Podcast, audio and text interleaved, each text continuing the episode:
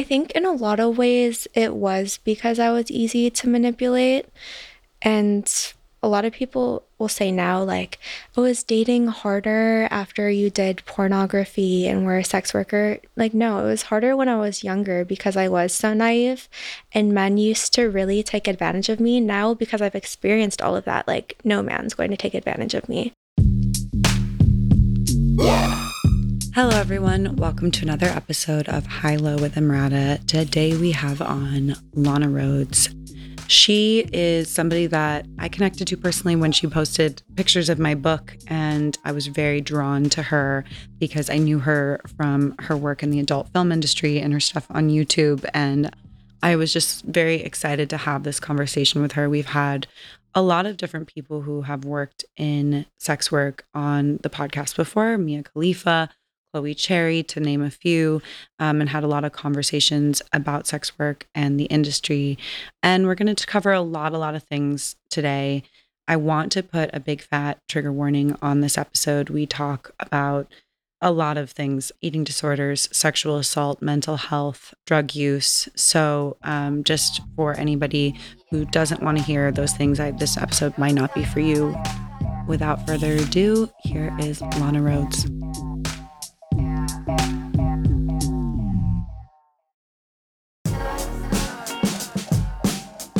Welcome back to High Low with Emrata.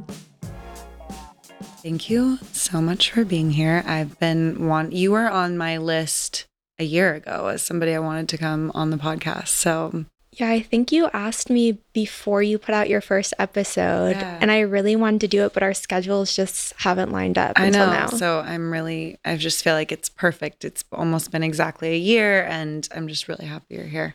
Thank you. So there's so much I wanted to talk to you about, but I wanted to start with just what you, what your childhood was like growing up in Chicago, right? Yeah, I'm from Chicago originally. That's such a broad question. Do you have specific? What was that like? I was raised by a single mom. My parents got divorced while my mom was pregnant with me, actually. So I never experienced like a father in the home. So now I would say, like, I definitely, there's times as being a single mom myself, or even deciding to have a child without having a partner, where I never thought twice about it or thought, oh, this is weird. Or like, I'll be in the airport sometimes and I'll have all my bags then a car seat and the baby stroller and i'm carrying so many things and people are like do you need help and like i don't think that it's difficult because i saw that my entire life Yeah. so it's just normal for me to do all of that i definitely like i don't think any way about being a single mom because that's all that i've seen Now I'm in the mode when someone does go to help me, I'm like, oh, wow, that's an option. Like people do this with people a lot, especially traveling. Yeah Traveling solo with a two year old is very real and hard. Yes. Yeah. It definitely helps every time. Like, I've learned to accept more help. Like, when people are like, oh, can I help you with that? I'm like, yes, please. Yes. No, me too. Please. Totally. I used to be like, oh, I'm fine. Yeah. No, it's, it really counts. And you had a little sister that you kind of took care of too, right? Growing up? So, she's my older sister. Okay. She's older. Yeah. So, I have a sister who's three and a half years older than me. But the reason why it was more of me being in like the older one The caregiver. Yeah. um, is because my sister has schizophrenia. Mm. and she's completely like disabled by it um catatonic really where she couldn't even converse with us like say i go home for thanksgiving she's just staring or like laughing and like she's disabled by it completely she lives on disability she lives in public housing she can't really do anything and she she also has a child though Wow. um and my mom's raising him wow. And they still in Chicago? yeah they're all still in chicago What was that like growing up with a sister who was dealing with that? Did she have schizophrenia from a, because sometimes the onset comes later with schizophrenia, right? Yeah, so she wasn't diagnosed with schizophrenia until maybe 1920 when it became really prevalent, but she had lots of issues from a younger age and it's often triggered by trauma. Mm-hmm. So she had some things happen to her with someone in our immediate family Ugh, I'm so sorry to hear that. and it just i guess kind of ruined her entire life because it ravaged her brain really And the first few symptoms she had was this disorder called trichotillomania, where you're pulling out your hair.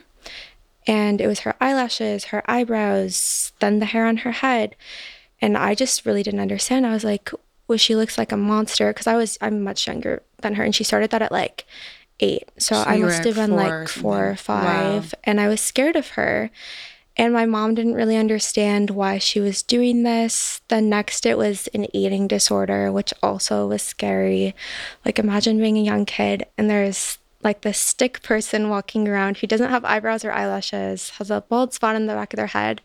It was just a lot of not understanding until I was older and kind of felt at times like I was living in a horror movie because I was I was scared of her sometimes, yeah. And but you were also kind of taking care of her. Yes, because my mom worked full time from like 7 a.m. to 7 p.m. And so I would get home from school and I would have to watch my sister.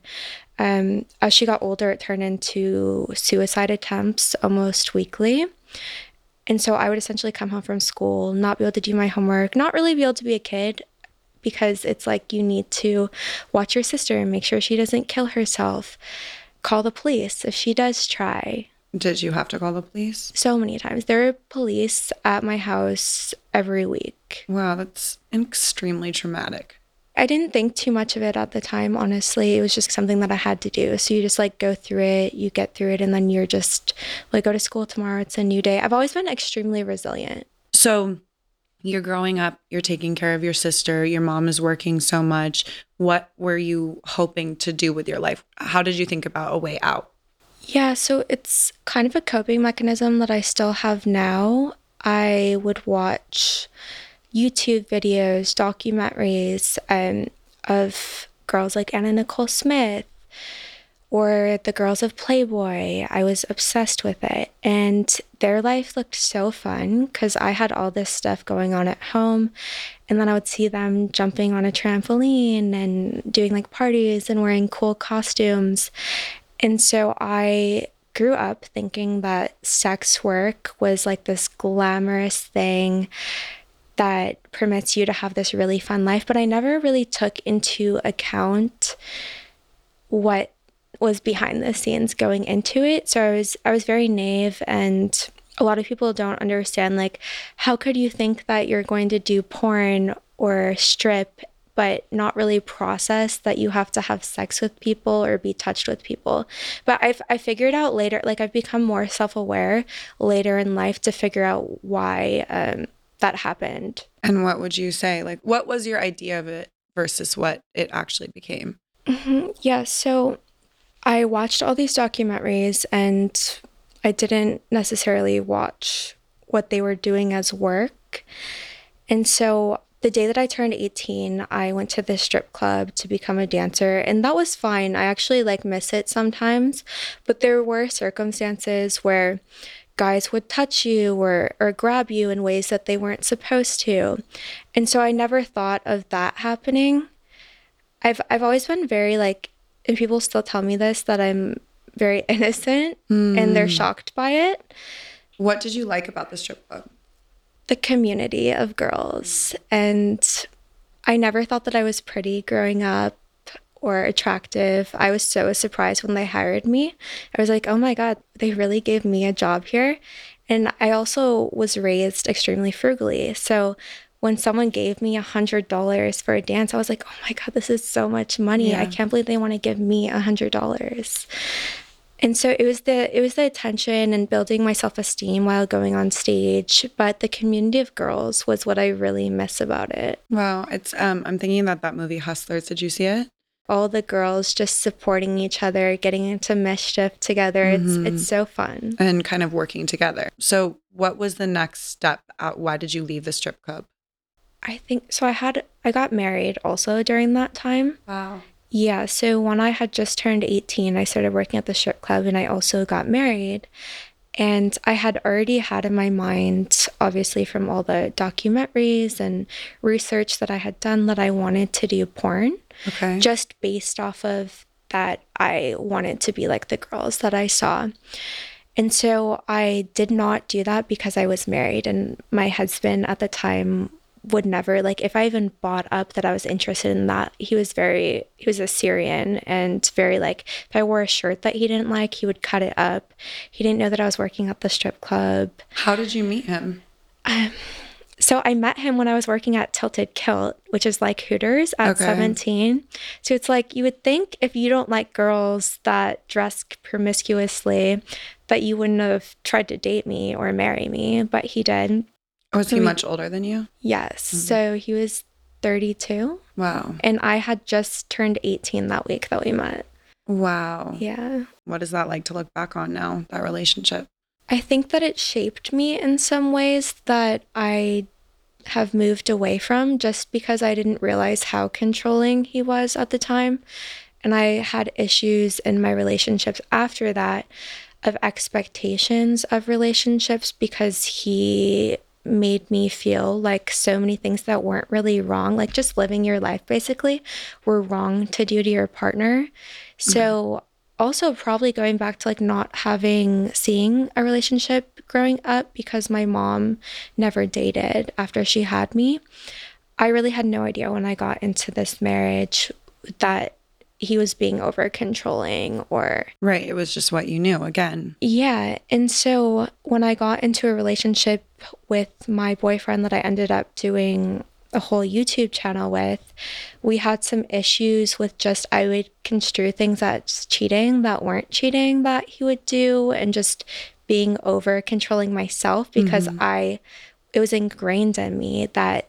The, this was how you handle a relationship and this is what's respectful and what's not Yeah. and now that I've grown into myself and seen what I like, I've moved away from those beliefs.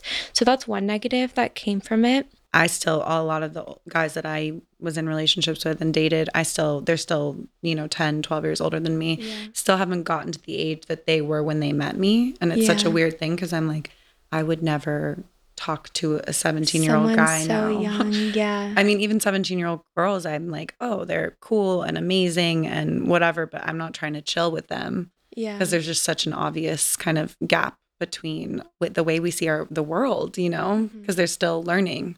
Yeah, you know, I think in a lot of ways it was because I was easy to manipulate and I had a lot of bad a lot of people will say now like, "Oh, is dating harder after you did pornography and were a sex worker?" Like, no, it was harder when I was younger because I was so naive and men used to really take advantage of me. Now because I've experienced all of that, like no man's going to take advantage of me. Yeah. But I would say, yeah, like they definitely used their age and their life experience over me to put me in situations that weren't so great. How were you hiding going to the strip club from him? Like, how did that work? I just said that I was bartending at nighttime and then I did have a relationship with my dad at one point and he would drop me off there. Got it. So you're, and so then what happened? How did you kind of like decide, okay, now I'm going to start doing adult films? Me and the husband like took a break for a few years. He actually ended up going to prison. So that's why we got separated and he broke up with me before he went, but we were still like legally married. And so I was like, fine, like, fuck you. Like, you just left me. You don't want to be with me anymore, even though you're going to be in prison. Like, we could still be together. Yeah. Normally it's the other way around, right? Where the woman is like, you're disappearing, so I'm out. Yeah, no, he he left me. I think he was probably cheating on me the whole time that we were together.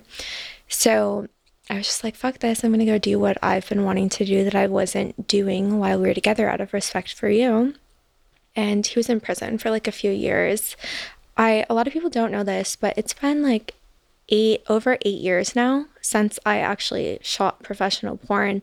And I only did it for four like two four month stints. Wow. So it was really such a short period in my life, yet so impactful. And I guess like porn is quite jarring. So I could see why that still is people's like largest perception of me. hmm I mean, I saw that at one point, like there's something like 334 million views or something crazy of your videos. I think it's billions. Okay. I mean, that makes sense. How does that feel?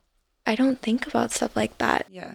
I To mean, it's impossible to conceive of it, right? Yeah, or the thought like I still don't even comprehend like say I put out a photo that's sexy on Instagram. I don't comprehend that it's getting a bunch of saves because guys are jerking off to it.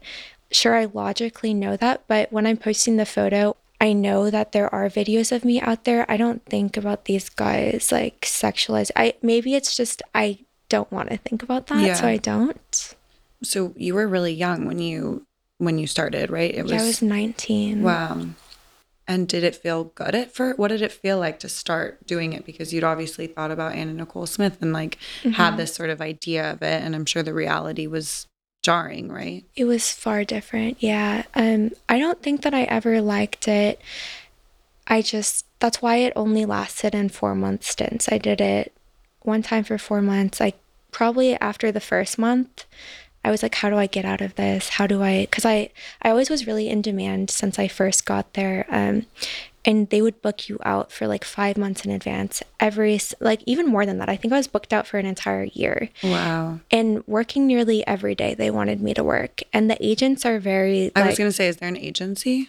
yeah Okay. so not an agency so my first one was one particular agent and he operated by himself when he first had me come out there i had to stay in his apartment with Come him out to. la Okay. yeah from chicago Mhm. he flew me out there we had to live in his apartment. So it wasn't even like a separate model apartment. It was like a model room in his apartment that i shared with one other girl who i'm still very close with to this day. And her story is so interesting as well. But yeah i had to live with him and it just got very toxic very fast where i didn't feel comfortable asking for time off to go to the doctor or he wouldn't allow me to have a boyfriend but it was just the fact that it's supposed to be professional and course. someone's screaming at me and making me feel unsafe and so that was why I left the first time was because the whole agent situation became so toxic.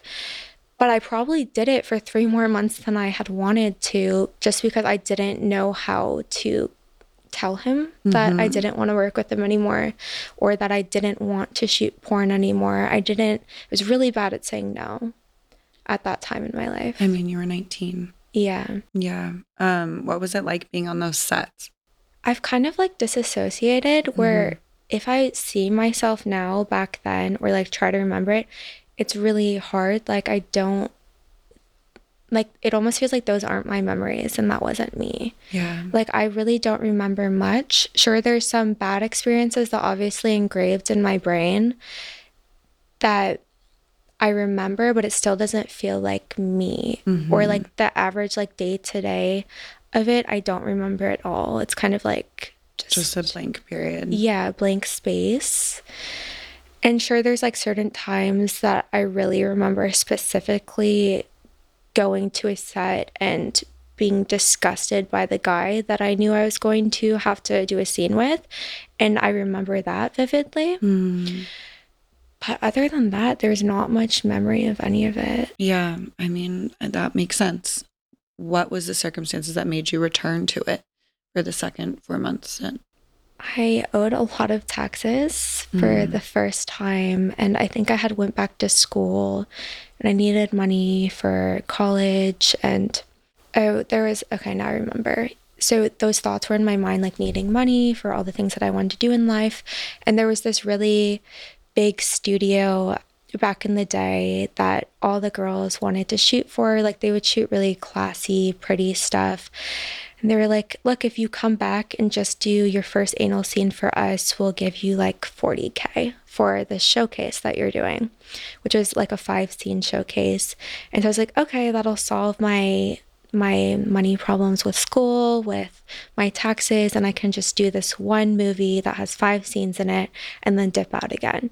But I ended up getting sucked back in for another four months because the demand for me just became higher and higher. And multiple studios were like, we want to make showcases around you. Like, just, And you know, was the money getting getting handed, better? um, the money was never great. Yeah, you've talked about the economics about it, which I think is so important for people who, you know, have ideas. I just think people should be talking transparency. It's like something around a thousand bucks a scene or something. Is that right? Yeah, and my rate is was higher Right. because I was an in-demand girl than other girls. Other girls would probably get eight hundred dollars for a sex scene. Yeah. I would get twelve hundred dollars for a sex scene. And if you would ask for more than twelve hundred dollars, you would be considered a diva and like people would talk shit about you. Wow. And I personally feel that that was a way to manipulate the girls into working for cheaper. Like there were a lot of like subliminals with like directors or your agent purposely talking shit about girls in that way in front of you so that you wouldn't dare to like speak up for yourself Right. or ask for more.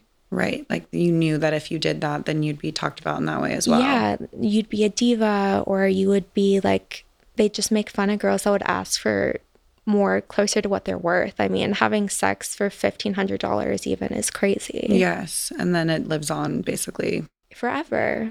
You've been really outspoken about your thoughts about porn in general. And we've had on like Mia Khalifa was on, um, we had Chloe Cherry on, different people who've worked in sex work, Julia Fox. Obviously, she didn't do porn, but she worked as a dominatrix. And I'm just curious sort of what your takeaways are and what you what your messaging and, and your feelings are around porn now. hmm Yeah, so a lot of things I've said have been taken out of context or like a tiny little bit. Like one thing that went viral was people said that I said that all porn should be illegal. I definitely didn't say that. Um, I was speaking on another podcast about the downsides to the industry with exploitatory um, managers and agents and directors and the really toxic and traumatizing things that can happen to girls. And I made a comment that in the current state of professional porn, when these things are happening to the girls, those things should be illegal. Yes. You know? There needs to be regulation. Yeah, until there is more regulation put in place to protect the women. I I can't say that I agree with the industry, but I will say I do have friends who still shoot porn and they're they're happy. I'm sure they have some negative experiences, they just don't talk about it. But there are a lot of girls like me who so I've I've become more self-aware lately. I was diagnosed with borderline personality disorder, which I think my mental state had a lot to do with me being vulnerable to going into that type of career, also not being able to say no. A lot of people don't understand me when I try to explain how I felt in certain situations or in scenes that I didn't want to do them, but I smiled and I didn't say no, even though inside I felt like I was being raped. But the person who was working with me, it wasn't their fault because I didn't say, it's not like I said no or I said, I don't want to do this. I smiled and said, yes, like I thank you for the work. Having the insight that I have on myself and the things that I grew up with that shaped me in that way, I really understand why I wasn't able to say no. And a lot of people who don't have that understanding or they don't haven't struggled with mental illness, they just would never understand my side of things of how I could feel that way, yet be smiling on the outside. I mean, I think it's definitely personal, obviously, but there's so much cultural pressure um, that I think that's the story for a lot of women um, with experiences like that, where they don't understand why they behaved one way when they so clearly felt violated and why there wasn't an instinct to like protect themselves and how instead they kind of, you know, pushed even maybe further. Um, and I think that that can be the hardest part of healing from these kinds of experiences is like the shame you feel around yourself mm-hmm. and like why didn't I take better care of myself essentially? yeah, why did I let that happen to my body? Yes. I think that it's not just about your mental health. I think it's just the world we live in and the culture we live in and how hard saying no is. As much as it's so great that you're doing that work, it's also like it's not an uncommon experience for women. We'll be back with more Lana Rhoades after this.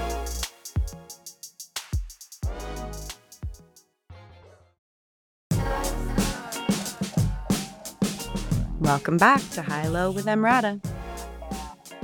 How do you feel about sex now?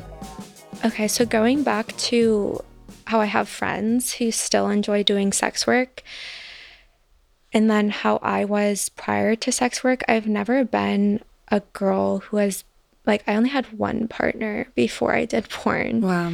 So I think girls who really enjoy sex and they're already doing things like gangbangs or like loving just having sex all the time, it might be a more fitted career for them because they're profiting off something that they would be doing anyway out of choice. For me, I was never interested in having sex with someone who I wasn't in love with. And so I think that definitely played a huge part in me not enjoying being a sex worker or feeling traumatized by certain experiences because I feel disgusted being touched by someone that I'm not in love with. And I've always been that way, which would be hard for people to understand me doing porn then. Yeah, of course. So, what is it like now, now that you're outside of that? Like, do you just completely separate the sex that you had when you were working from like the personal romance and intimacy you experienced? Yeah, so the biggest difference would be when I was working, I never thought of it as sex. It was a performance, and I would plan things before the scenes of like what I was going to say, how I was going to squeeze the bed sheet. Like it was strictly a performance. And then the times that it couldn't be were the times that were traumatic for me. And what do you mean by when it like be? when it got to me as a person like say i showed up to a set and they didn't tell me that i would be working with an 80 year old man then in my head it was like i could feel every bit of it and it felt like rape to me because Right. i didn't want to do it but i didn't know how to say no the other times are just a blur because it really was just a performance and didn't impact me in any type of way that i know of Mhm. right now And how did you leave it finally? um, What so was the last straw? I didn't know how to quit, but I was having panic attacks, just generally wanting to die and not knowing how to tell anyone, like, hey, cancel this year of work because they would tell me everyone's going to hate you. You'll never, you'll be banned from the industry. So I actually had this, I actually ended up getting fired by my last agent because I was just mentally in the fucking shits. And we had gone to this award show in like Tampa and these other girls were there. The other girls did not like me. Just I've always been like very quiet and like I'm very nice too, but I'm quiet. And so people be like, "Oh, she's such a bitch. Like she doesn't want to be friends with us. That's why she doesn't talk to us." When it's the opposite. Yeah. So they didn't like me. It, it's obviously my choice if I choose to drink or like do drugs with people. So essentially, like I got really drunk with them and they all were doing like coke and I ended up doing coke and I just snapped. And when I won the award, I went on stage with the microphone and I was like, My Wow. agent sleeps with all the girls that work for him, and that's why this and this. I threw a shoe at his head. Wow. And then, it just all came out at once. yes, um, Did it feel good to do that? I was so, I was also obliterated. Right. The next day when I woke up, I didn't, I woke up in the mental hospital the next Oh day because I ended up jumping into crocodile infested waters in Tampa Bay. Wow. And they called the police, and I woke up in a mental hospital in Tampa, Florida. And my friend called me, and she was like, This never happened, by the way. These girls that were there, they went online, and one of them posted scratches on her neck and said that I beat her up. I did not. Jesus. I did not. How old were you? I was I was under 21 at this time. Oh my God. And so all this is going on. The porn community's like going crazy, saying that I'm such a bad person and like I got dropped by my agent. But for me, I was like, oh my God, like what did I do? But at the same time, I was like, yes, now all my jobs are canceled. I can walk away now. Right. And so it was really a turning point in my life where I was able to get out under from under something that was really hindering me and I just felt stuck in. And around that time, I met a boy who was doing Instagram and YouTube. And that's kind of when I found out that I was being paid very poorly for what I was doing. He was getting, he had like a million followers, and he was getting like $15,000 to post a picture with a Jeep on his Instagram. I was like, I'm getting $1,200 for to have sex with someone. So I was like, I'm gonna do Instagram, and I just started posting every day, and I grew my account to over 15 million followers in under two years. Wow. And that's actually what catapulted me to number one on Pornhub. A lot of people think that I was in porn, yes, I was very booked, but I wasn't number one. I wasn't even like top whatever. 20 Mhm. at the time, like well known. That came from people discovering my, me on Instagram and being like, oh, wow, I can also see this. And so it translated over to that. hmm And were you able to monetize your Instagram and have more control over everything? Yeah, um, I got my first brand deal probably at like 3 million followers with Fashion Nova. They were the first person to give me a brand deal. And it wasn't really, I was one of the first girls coming from porn to move over into Instagram and get actual jobs and make money from it. And I was just so happy and relieved that I was able to do that. And you were living in LA at this time. I had moved back to Chicago periodically and then moved back to LA when I met Mike, my Mhm. boyfriend that I did YouTube with. What was it? I've seen your guys' videos and stuff. What was that like? Is it a good relationship to look back on? We're still big supports for each other. Um, we will struggle a lot with different mental things. And even to this day, if I'm having an issue, I can call him crying or having a mental breakdown, and we'll just each talk about our problems. And it's really nice sometimes because it takes you out of your own problems to hear about someone else's or really anything that I need or he needs. We would always show up for each other. So I would say that it is a great relationship that I built and also helped us both tremendously in our careers. I got to step away even further from adult work. Um, at the time, I was still doing OnlyFans and I really didn't want to do it anymore. What was your experience like with OnlyFans? I think OnlyFans is great. Um, having come from professional porn, I think it's great that so many sex workers now have m- mostly the control handed back to them. Obviously, there's still going to be exploitatory people in that industry as well, but in most cases, it's a lot better for the girls. And so I just, you know, I was doing it for so many years at this point. There wasn't anything wrong with OnlyFans. I just was like, I don't want to show my tits right now anymore. Like, I'm just tired of it. And I really wanted to have a kid. Mm. And so I was trying to figure out a way to make income without doing any type of sex work. So when I got the opportunity to work with Logan and Mike, it it just made sense and it helped us all tremendously at the life point that we were in. And so it was sort of that was the transition and the avenue away from any type of sex work. Yeah, and I I I'm about to go back into OnlyFans. Okay. Um, but I have not done any type of OnlyFans or any type of sex work really for three years now. Was it scary to leave it behind or did it feel good or was it both? What was that like for you? I had other goals like having a kid. So when I finally was able to supplement my income without having to show myself or be sexualized in any way, it was really relieving. I, I'm not a very sexual person, so having to put myself out there in that way is generally uncomfortable for me. Why did you want to have a kid so badly and what's that been like for you? I just always wanted to be a mom. Yeah. Just always. And before I got pregnant with my son, when I was married, I used to beg for a kid and wow. I would collect baby clothes. like, wow, you always wanted to be mom. Yes, so bad from like 18.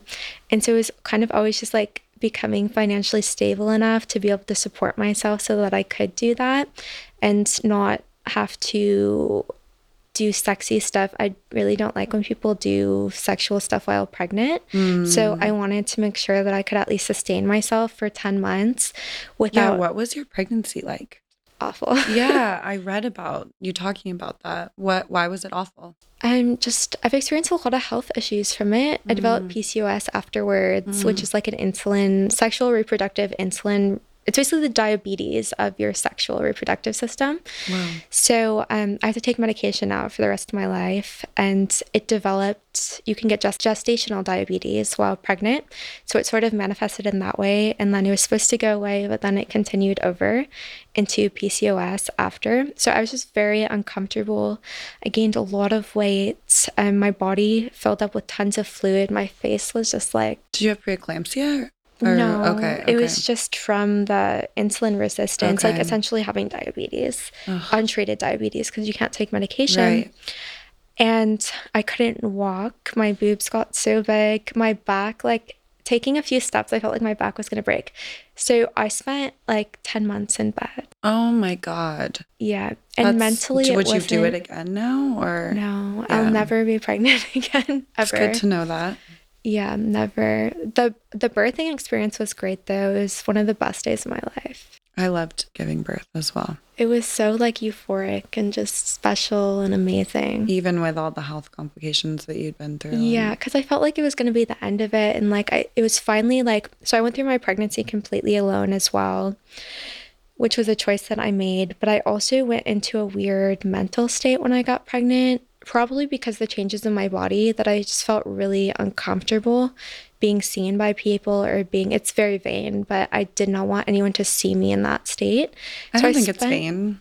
You I mean, spent your life making money off your body. It's understandable when it's drastically changing and you're not in control of it. You don't want to have to be exposed to the world in that way. Yeah. That makes sense. I also didn't recognize until I was pregnant I was kind of on this kick before of, oh, your looks aren't that important. Um, enriching your mind and becoming more intelligent and learning how to speak better is is more value to you. And I really thought that I had moved into that mindset. And then I became pregnant and I felt all my value left to the point that I didn't deserve to have friends anymore. No man would even want to look at me because I was so fat and gross looking in my mind. And you never should feel like that is your only value. And I thought that I was so beyond that at that point, and then I realized that I really wasn't. Stay tuned for more High Low with Emrata.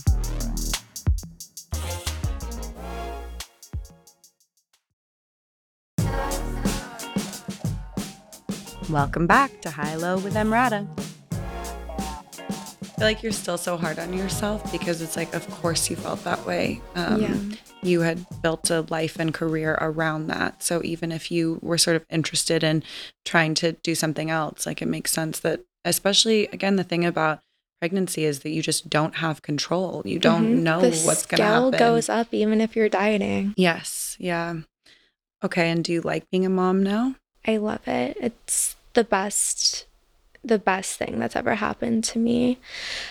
Besides like I I still have some of the health issues which obviously sucks but I wouldn't ever take it back. Like my son has changed my life in the best ways possible. I I I wouldn't ever even go back to the person that I was before. So I guess it it did lead me in all directions to where I like I like where I am now better. That's great a lot of things have changed for me mentally over the past few months. I recently started medication. I got proper diagnoses. I've been doing a lot of work on my mental health. But since having my baby, I have struggled probably from the worst mental health issues that I have in my entire life, just like debilitating. I've spent the past, since becoming pregnant, like over two years just in bed and not living life or functioning like a normal person. Besides, when it comes to my son, I always show up for him and I always do everything that I'm supposed to do and make sure that his life is great. Um, I always give him the childhood that I wish that I had and above and beyond so that he doesn't grow up with the traumas that I had or um, the personality disorder that I had, which comes from people not. Um, validating your emotions or punishing you Sorry, I'm like getting so emotional. It's, oh. oh. it's okay. Yeah, no, I'm that's beautiful. Oh, thank you. But it's also really remarkable what you've been through. And it's amazing that you're taking care of a child and also trying to take care of yourself. Yeah. It's really difficult. And it's so important to, especially like with my sister, I always minimized if I wasn't functioning properly because I'm not seeing or hearing things. But putting when you realize that you're not functioning at the level that you should or you're not living a life that makes you happy you should go and get help and quit putting it off i had never taken medication in my entire life but recently i started a medication called wellbutrin and binge eating disorder completely gone the day that i took it I quit. And like these were episodes that were severely impacting my life. When the thought came into my head that I had to start eating, it's all that mattered in that moment. And I would eat like an entire pizza, an entire loaf of bread, t- 20 candy bars, just to the point where it felt like my stomach was going to explode. And then I would be sick for days after. And so I started this medication that went away, but I still had this issue now with I don't have anorexia. I have like an eating disorder, like basically the symptoms from every eating disorder. Um, and so I still was restricting and I would go days without eating because I just I just felt like I needed to lose more and more weight after experiencing the PCOS and being a lot heavier than I wanted to be for a long time. And the Wellbutrin also just it's like pathways switched in my mind that I couldn't begin to comprehend or even think in this way before taking the medication. Um, I also don't spend days debilitated in bed anymore because of it. Like, I would lose three, four days a week that I could be working to not being able to get out of bed because whatever would switch in my mind just made everything feel like everything was so negative and I couldn't see things any other way. Like I would just wake up one day and think you're deformed, you're the ugliest person on the planet, nothing that you're doing is going to work out. Like just like these like crazy thoughts and really then, negative self-talk. Yeah, but it was just like it really felt so real. Like that was reality. And then I could wake up the next day and be normal again. And so now with the medication, it keeps me more at like a baseline where it doesn't really dip down that far and I'm not debilitated by it anymore. Um, and I'm doing like DBT therapy and regular therapy weekly as well. Um, there's still like other things that I feel could be better and just really getting the help that you need so that you could function on the level that you deserve to because everyone deserves to live the life that they want to live and if for whatever reason your brain is not functioning properly to let you do that you you should get do whatever you can to get help for it. Right. Use the resources that are available to you and mm-hmm. try to take care of yourself. What's next for you? What do you see for the next couple of years and beyond that? So now, like, this is only recently, like maybe three months now, I've been on the medication where I'm actually able to start thinking about those things again and getting back into my career that used to mean so much to me. Um, so I am relaunching my OnlyFans okay. actually next week. And how do you feel about it? With the team that I have around me now, I feel really great about it. And also I'm not doing I'm not doing like nudity or anything. So it's more of um kind of like going back to childhood where I used to watch like these documentaries or these shows um and like I would disassociate into them. I still do that with films like really niche like foreign films and I like ones that have like like I still think that like implied nudity and implied sexuality is really beautiful and also a way of creative expression. So I'm directing um, films kind of like the ones that I disassociate into where I can be part of them that has implied nudity and like set, like it has like kissing in it, but it's never anything like me and my friend who's here today, mm-hmm. we shot my first one together. And in real life, like we'll get drunk and we'll like make out. Mm-hmm. So it's only things that I would do in my real life or things that I truly find to be creative or beautiful. But we never go as far to like, oh, like your boobs have to be out for this scene. Right. It's like you might wear, um, we did a scene where we were like in a river and we had like white garments on, like little flowy white pajamas, and like it gets wet. And yeah, you can see your nipple through your clothes. Or I'm comfortable, like if my shirt kind of falls to the side and like you see it. But I never want to have to be like, oh, like for the shot, your boobs have to mm-hmm. be out. Mm-hmm. Like that's just so forced and uncomfortable. I like things to just flow really naturally and be creative and beautiful and I feel really good about things like that and it feels good to like be able to express yourself in that way. And just like anything's great whether it's making clothes or modeling or directing something um, or acting just to like the artistic expression is just so therapeutic mm-hmm. i feel yeah well i'm just so happy that you came on and talked about your experience. I think your willingness to talk about everything, and I'm sure you kind of get it from both sides, like of people being like, why is she saying this, whatever. And mm-hmm. I'm, I know that it's not easy to put yourself out there and talk about your feelings about things that people judge you for. And um, I just really appreciate it. And it makes me really happy that you are taking such good care of yourself and that you're enjoying being a mom so much. Thank you. Yeah. And I will say I so I read your book. You posted it. It made me so happy. And then I listened to the audio book on the way here. oh wow. Yeah, and it was so much nicer to hear it in your voice and like the end like really hit where you ended it with giving birth to your son, like almost like it's a new era in your life and like you're taking control back of your body. Yeah. I really related to so many parts in your book as well. What did you relate to? Because when you posted it, I was like, I wanted to hear what she liked about it. there was so much um with like some of your own mental health struggles or Mhm. like internal dialogue and thoughts that you had i could relate to just your thought process on a lot of things i found to be similar to mine Yeah, well, some of the stuff you said just now about money and, you know, when you're so young being sexualized, like how Mhm. How empowering, quote unquote, that feels, yeah and how confusing that can be. Oh yeah, that was another thing. It's just that you stated your change in mindset of how when you were younger you thought that it was empowering. But now it seems over time that you've grown into yourself and you have more insight on yourself. You think about it completely differently, which is sort of what I've experienced as well. Yeah, and I think that's what I relate to you too. I know that that's not easy to say, you know, that the thing that maybe has given you so many opportunities one way or another, it's also the thing that's maybe been the most painful and hurt you in many ways. And our experiences are different, but I relate to that. And I relate to the way that men and women don't really want to hear that Yeah. always. Um, but I think that there are a lot of femme presenting people in the world who do need to hear these stories because otherwise it's just going to be the same cycle for generations and generations. So having a better idea of like what actual power is and what brings joy and happiness and makes your life full is important. I think it's important to hear it from the people who maybe yeah, you could put on a pedestal. I mean, Anna Nicole Smith is unfortunately not here, but like we know that she went through hell.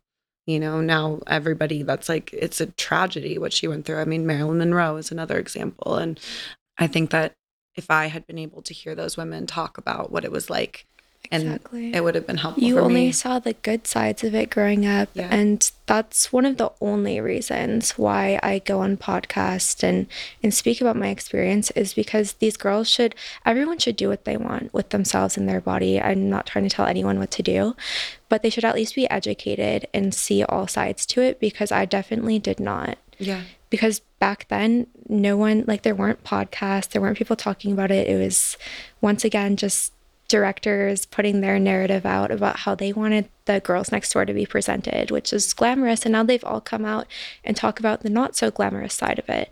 So i think it's great for us to be out here sharing our perspective so young girls can take that into mind. They might not listen but But it's also help. just really brave and also can take a toll on your mental health. So I really appreciate it. And thank you for reading the book. And I've never listened to it, but people have like talked about hearing it. And I'm like, okay, maybe at this point I should probably listen to it. It's so good. You did Thank a really you. good job on it and Thanks. it just it just helps the experience so much more to hear your voice tone. Um like there was one chapter where you were talking to a specific guy Yes. and I was like, okay, this is the message for him and you can really tell how you were speaking to him. You know, it, it puts Mm. it all into like your actual perspective. That was my version of getting on stage and saying fuck you. Yeah. yeah. I don't know where that person is anymore. Thank God. All right. Well, thank you so much for being here. I really appreciate it. And please stay in touch. I will. Thank you. All right, everyone. That was Lana Rhoades. I'm so grateful for her to come on and be as vulnerable as she was um, and talk about her experiences. I think that there's so much for us to discuss in this episode, and I hope that people. I feel very tender towards her experience and her, and I've seen a lot of things on the internet ripping her apart. When we had Mia Khalifa on, for example, before, and we used a clip where she was talking about um, her experiences, there was just so much hate directed her way, and I really hope to protect her from that. But I also think it's really important to air episodes like this because it speaks so much to the reality of fame and sex work.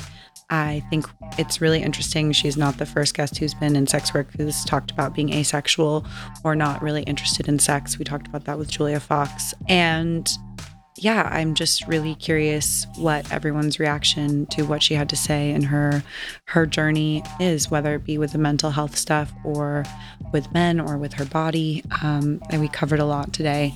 Thank you all for listening. You can always go to highlow.fm to submit your voice notes so we can discuss this episode with the subscription episode Talk Back. There's also a hotline. It's 42 High Low 4. Thank you all for listening, and we will see you next week.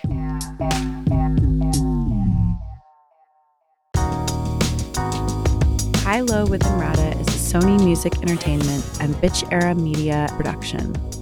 Our executive producers are me, Emily Ratajkowski, and Matt Raz. Our showrunner is Matt Raz. Our associate producer is Rachel Choder. Today's episode was engineered by Samantha Gatzik with original music by the Crystal Pharaoh.